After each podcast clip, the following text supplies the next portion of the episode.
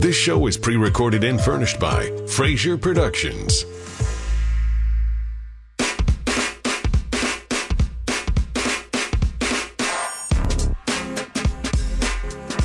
Welcome to the Deciders with Renee Fraser. I am Renee Fraser, the founder and CEO of Fraser Communications. We're a leading woman owned and woman led communications firm in Southern California, 20 years in business, and the largest led by a woman and owned by a woman in LA. We uh, specialize at Fraser Communications in changing behaviors to grow brands and to have a positive impact on society. And we work with clients in the private and the public sector. Uh, but the show, The Deciders with Renee Fraser, features leaders in their fields. It's an opportunity for us to share information and excite people about change. We interview change agents and experts in their fields. The show itself is about sharing stories and information. People reveal how their decisions that they make impact their business lives and our community. Well, as we all know, we're in the midst of the growing cascade of uh, business closures and disruptions to our daily life from the spread of what we call COVID 19 or novel coronavirus. As you might imagine, there are a number of scientists working around the clock to try to find new treatments to prevent the spread. And there, of course, are daily announcements on how we can do that, including social distancing and washing our hands.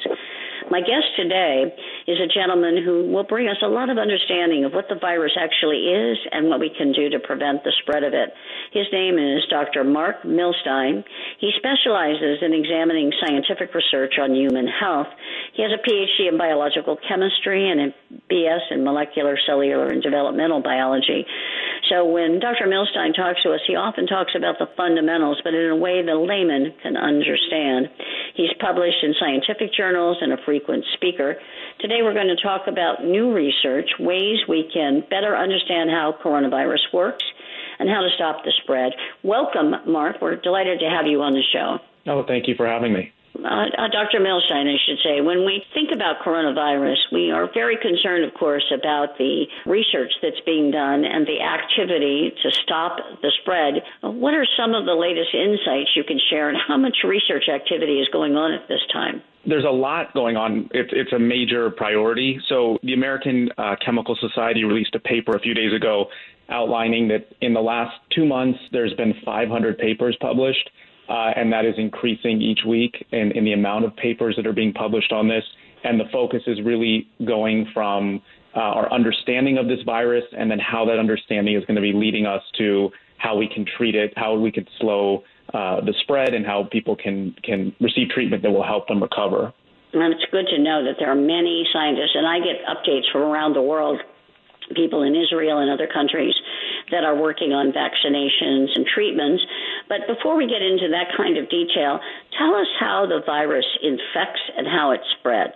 Yeah, so the way that we talk about uh, viruses is we use this term docking. And since a virus is something we can't see, just to think about it like a boat, a boat docking at the pier is a nice way to just picture this uh, so that we can kind of wrap our heads around something so tiny.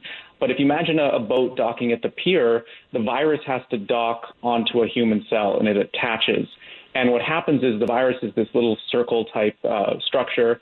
And it's a virus is quite simple. It's this, this circle structure with just information inside that allows it to replicate. So imagine this little tiny circle attaching to a human cell where it attaches, we call that docking, and it attaches to what we call a receptor on the human cell.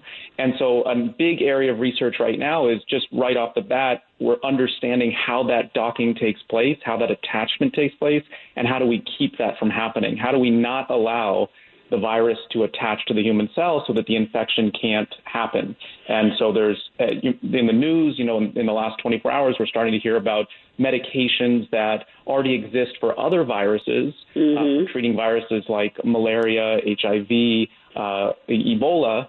And understanding how we can stop the docking from happening. So that's the first step: is that how do we prevent the virus from attaching? Just like how do would we keep a boat from docking at the Right. I love that, that kind of uh, analogy. That helps. You're right, the docking part. I know that I read a, a long article in The Economist about it that said that also the way the the virus is structured, it's lipid outside, and so water and soap actually break apart then the virus so that it cannot uh, cannot link or dock, as you said. So washing our hands is obviously one critical way to stop it from spreading, right? Yeah, absolutely. So that's why we keep hearing that from the CDC about uh, washing our hands and not touching our face because washing our hands uh, disrupts the virus uh, and also by touching our eyes, nose, and mouth, that's where we could actually put this virus into the cells where the receptors would allow that virus to dock. So, and, and a lot of those receptors are in our respiratory tract. So that's why that, that advice is, is, is very powerful right now. Mm-hmm. Now, what, what about these medications? I, I did hear the malaria drug. One of the malaria drugs is now being utilized, um, and you're suggesting, I think, that the fastest way, fastest way to find the drugs is to test for the repurposing that, of drugs that already have FDA approval. Uh, what kinds of drugs are those? Yeah, so there, there's going to be uh, probably phases and waves to the treatment uh, of COVID 19 coronavirus. And and that will be eventually the hope is for a vaccine, but to make that safe, that's probably a year to a year and a half out. So in the meantime, uh, one of the major priorities is what medications do we have that are currently are currently being used for other viruses. And the reason why this is important is that we have understandings of their safety. And so when a, a medicine is developed that is brand new, there's quite a bit of testing that needs to go to, to be involved to make sure it's safe. But if it's already an, a medicine that's been tested, we have, a, we would say, a head start. We still have to test it thoroughly. It still has to go through, through trials. We want to make sure the dosing is right and the, and the timing. But this is a head start that allows us to uh, to to get things going faster and to help people quick, quicker. Right, be because if we've already tested it, we know the side effects, for example, and yeah. we know how it works with different kinds of people. So if there are any kind of precautions, they can be made. Um, when, when we uh, there's new research on a drug called remdesivir, I believe. Can you tell us more about that? Was that about Ebola to try to stop Ebola? Yeah, so that's interesting. An interesting story is that that drug was developed to to stop Ebola, and um, it turns out another medication was the medication that actually was used to treat Ebola. But remdesivir, uh, interestingly, what it does is so the the first thing that we talked about is stopping that docking, and and that's an important. There's some malaria drugs that look like that might stop that process, and again, we need more testing, but there's some hope there. Uh, but in, once the virus attaches and docks to the human cell, if we think of it as a boat again, imagine people on that boat that have the plans to make more virus or make more boats. You know, we keep going back to this idea so we can picture it. Mm-hmm. Uh, that information goes into the cell, and then the human cell actually what it does is it takes that information and gets tricked into making more virus. So the virus can't replicate on its own. It needs what's inside the human cell to make more and more and more copies of the virus. And what remdesivir does uh, is it it stops this replication process. It, it kind of throws a, a wrench in the process, so to speak. And so these these types of medications that seem to be helpful in other viruses in terms of slowing the the replication process are being uh, very heavily looked at now as as hopeful that they could slow down the replication process in COVID nineteen. Makes sense. Makes sense. Now let's um, kind of extrapolate from that. What that's all about is the virus. It cannot walk from person to person without touching, without people uh, bringing it to another person, and we've heard that it can live on different surfaces for up to 72 hours. So a person might have it on a hand, it could live on a cardboard box that someone holds, and then you touch that box within that 72 hour period, and then you have it on your body. But there, there are also two different kinds or different discussions about how people get it. One is community. Can you explain what that means so people understand why that's important? Yeah, so the, the virus, just as you said, uh, seems to live on surfaces, different surfaces for different lengths of time, and there's quite a bit of research trying to nail down the exact amount of time. But definitely, it does survive on on surfaces. It doesn't just die right away. Uh, in well, in terms of it, it, it uh, it's viable is the is the word we use in virology. It could still transmit. But um, the other way that the virus does spread is if somebody coughs or sneezes, uh, and somebody were to get that and that virus then goes into the air and somebody nearby within you know six feet or so inhales the virus or gets it into their own respiratory respiratory tract, that could pass on the virus as well. So that that's why this idea of social distancing, uh, being we're hearing from the CDC, is important because if we're in crowded places right now, there's that possibility that somebody could pass it on through a cough or a sneeze. Um, and then that virus would then, as we talked about, attach, pass from one person to the next, dock into the, this secondary person's human cells, and then start that replication process. You know, now that we've been through this process and we've seen how fast it's been transmitted across people, what would be your recommendation? I'm sure there are many people talking about this, and there'll be a protocol for if this ever happens again with the pandemic. But what what would have been the CDC's or the World Health Organization's recommendation, for instance, when it first occurred in China? Well, that's a that's a great question. I think that's something that we're going to have to really analyze, and we're going to have to ask some really tough questions over the next few months, so that so that we optimize this process on many levels. Um, everything from uh, getting testing ready. I think that you know, in terms of science and medicine, we always want to know the real numbers that we're dealing with, um, so that and and being aware that these threats are real, um, that that viruses can cripple a, a society, an economic system, our way of life, so that that we are on high alert mm-hmm. and that we are able to test quickly, mobilize quickly, have enough hospital beds, have funding in place. Um, all the things that we're hearing about are, are critically important in strategizing moving forward.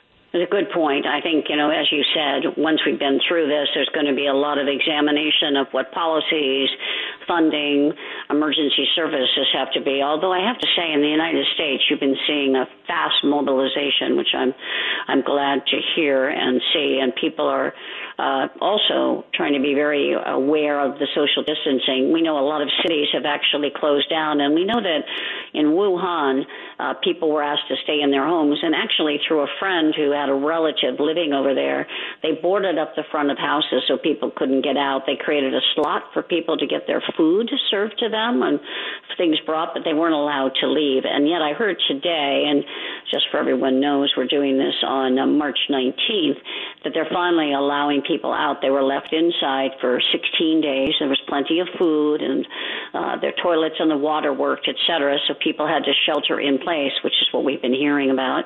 Uh, but then they are being let out, and of course they're monitoring carefully to make sure that it doesn't have a, uh, a resurgence.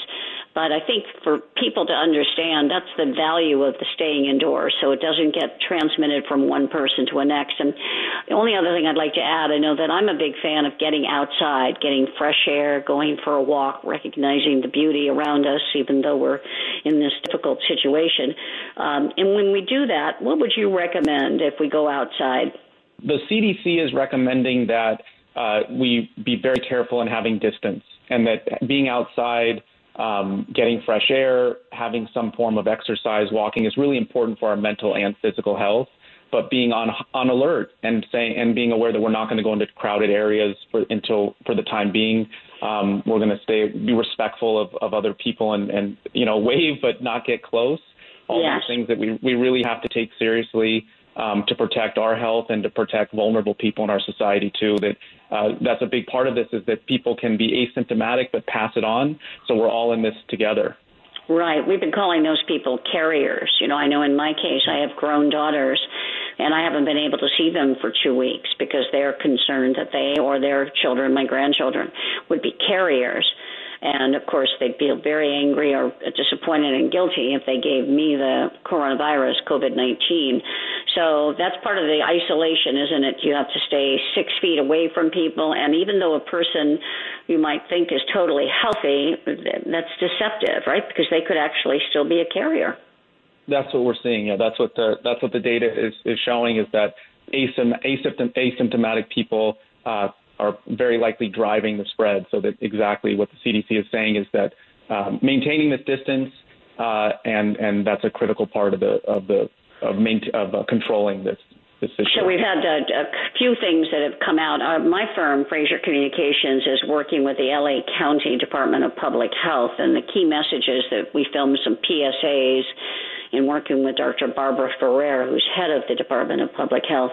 And the three key things were wash your hands, social distancing, coughing and sneezing into an elbow, but I think now even more into a tissue and keeping and then throwing the tissue away. And the last thing, of course, is if you feel ill, isolate yourself. And more and more, it's the isolating yourself that's becoming, I think, the phenomena. Why is it so important for people over 65 to stay indoors? Uh, so, as we're seeing as we look at the data in other countries and as we're seeing what's emerging in our country, is that age plays a role in, in how people respond to this virus.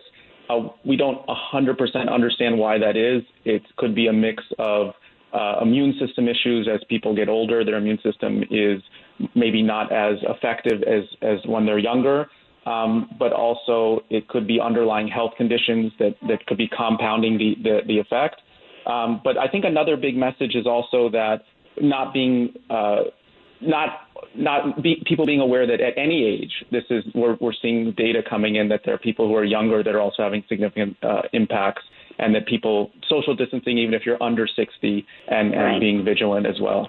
That's very true. I, you know, again, reading this Economist piece, which was more of a global perspective, they had indicated that several people who had died or had very serious consequences in pneumonia had pre-existing conditions, specifically heart disease and diabetes. Mm-hmm. I was rather surprised about diabetes, but it, I suppose it means you have a compromised system if you have diabetes, right? Your body uh, isn't making the, the, the right amount of insulin. Is that is that yeah, correct? D- yeah, and diabetes can impact the effectiveness of the immune system. All these systems are very much connected, um, but the, the, the risk factors are, are definitely any sort of uh, respiratory issues, any heart conditions, and general autoimmune conditions. We're, we're still trying to learn more about which ones might have higher or lower risk. So in the meantime, anyone who has autoimmune conditions, uh, any uh, absolutely immunosuppression is, is, is a risk factor. So um, being aware of all of these and, and really taking these steps that are the recommendations of the CDC is important. Okay.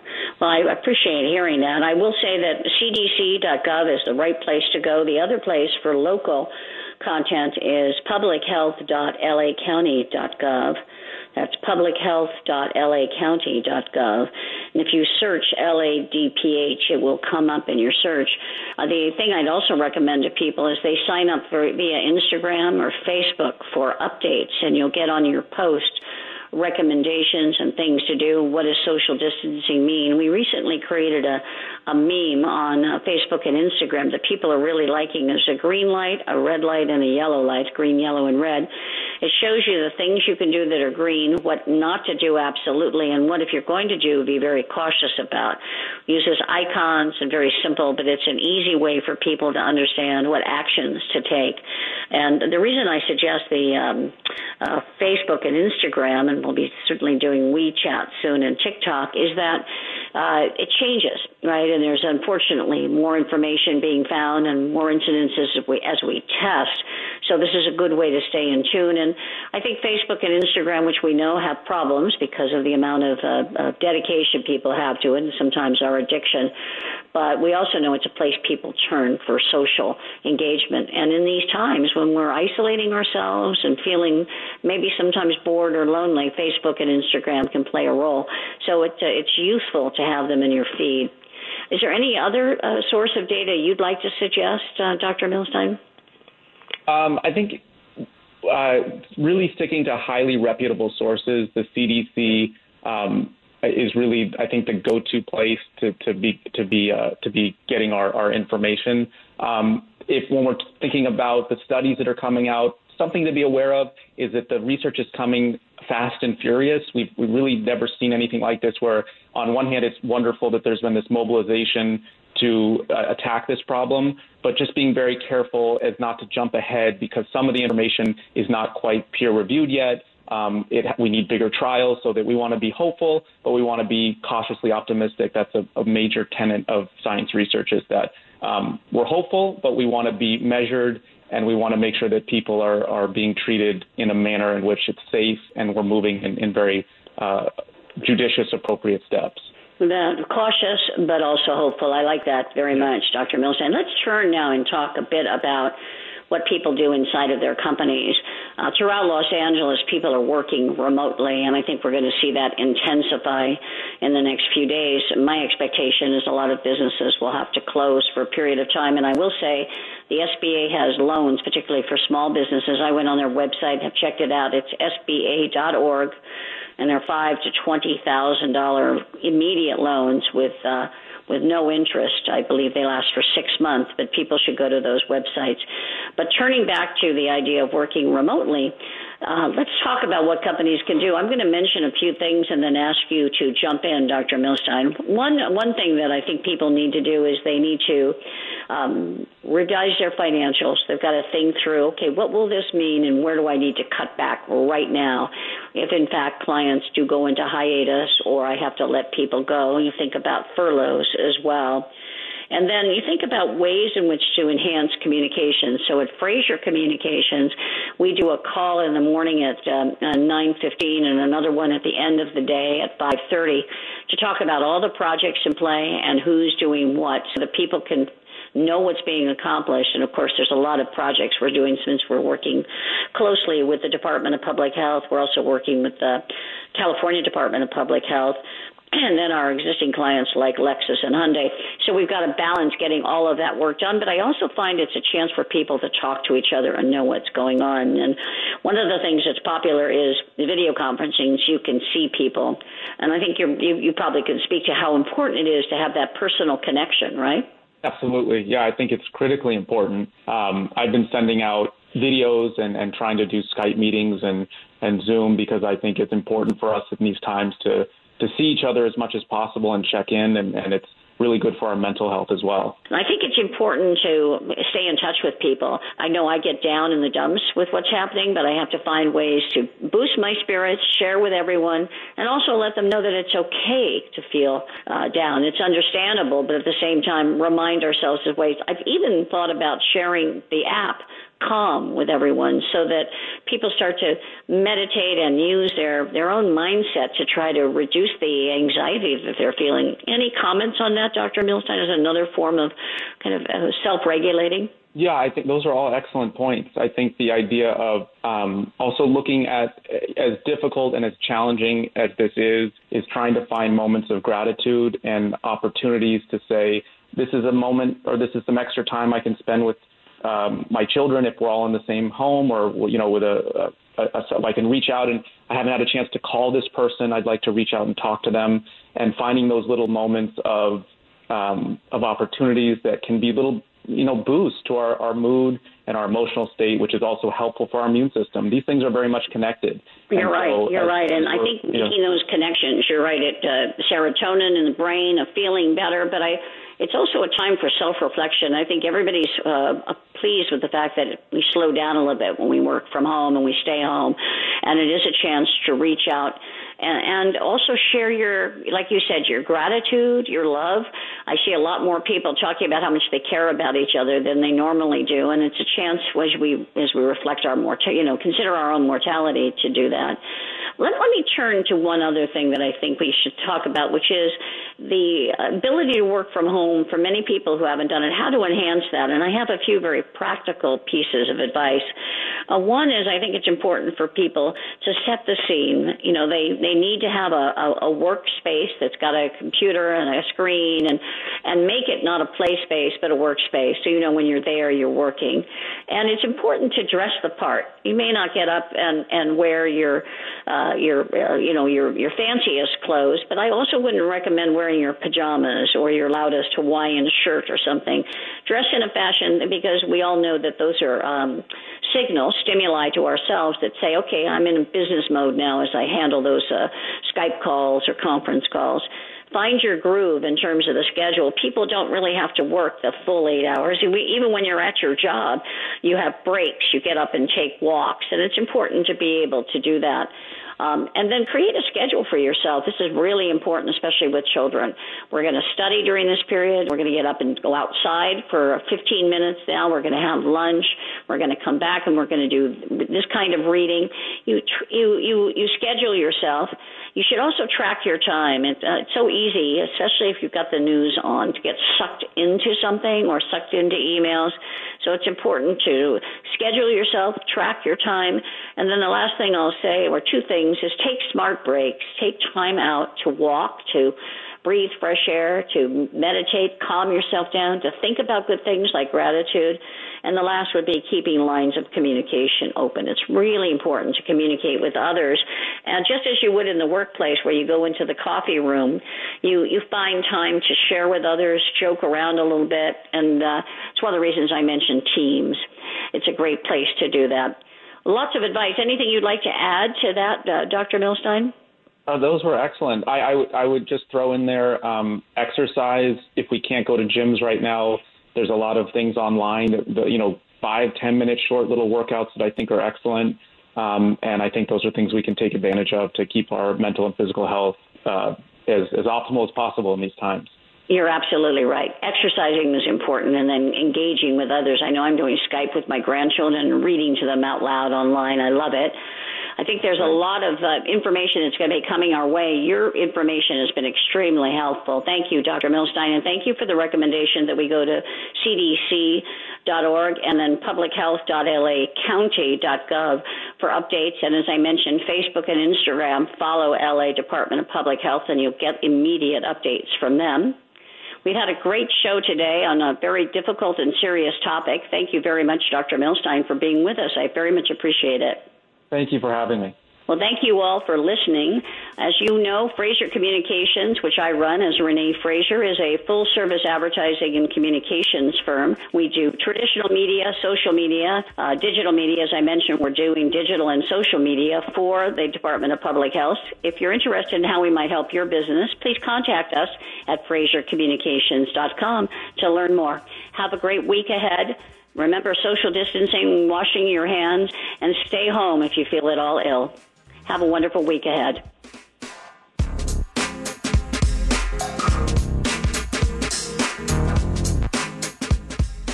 This show is pre recorded and furnished by Fraser Productions.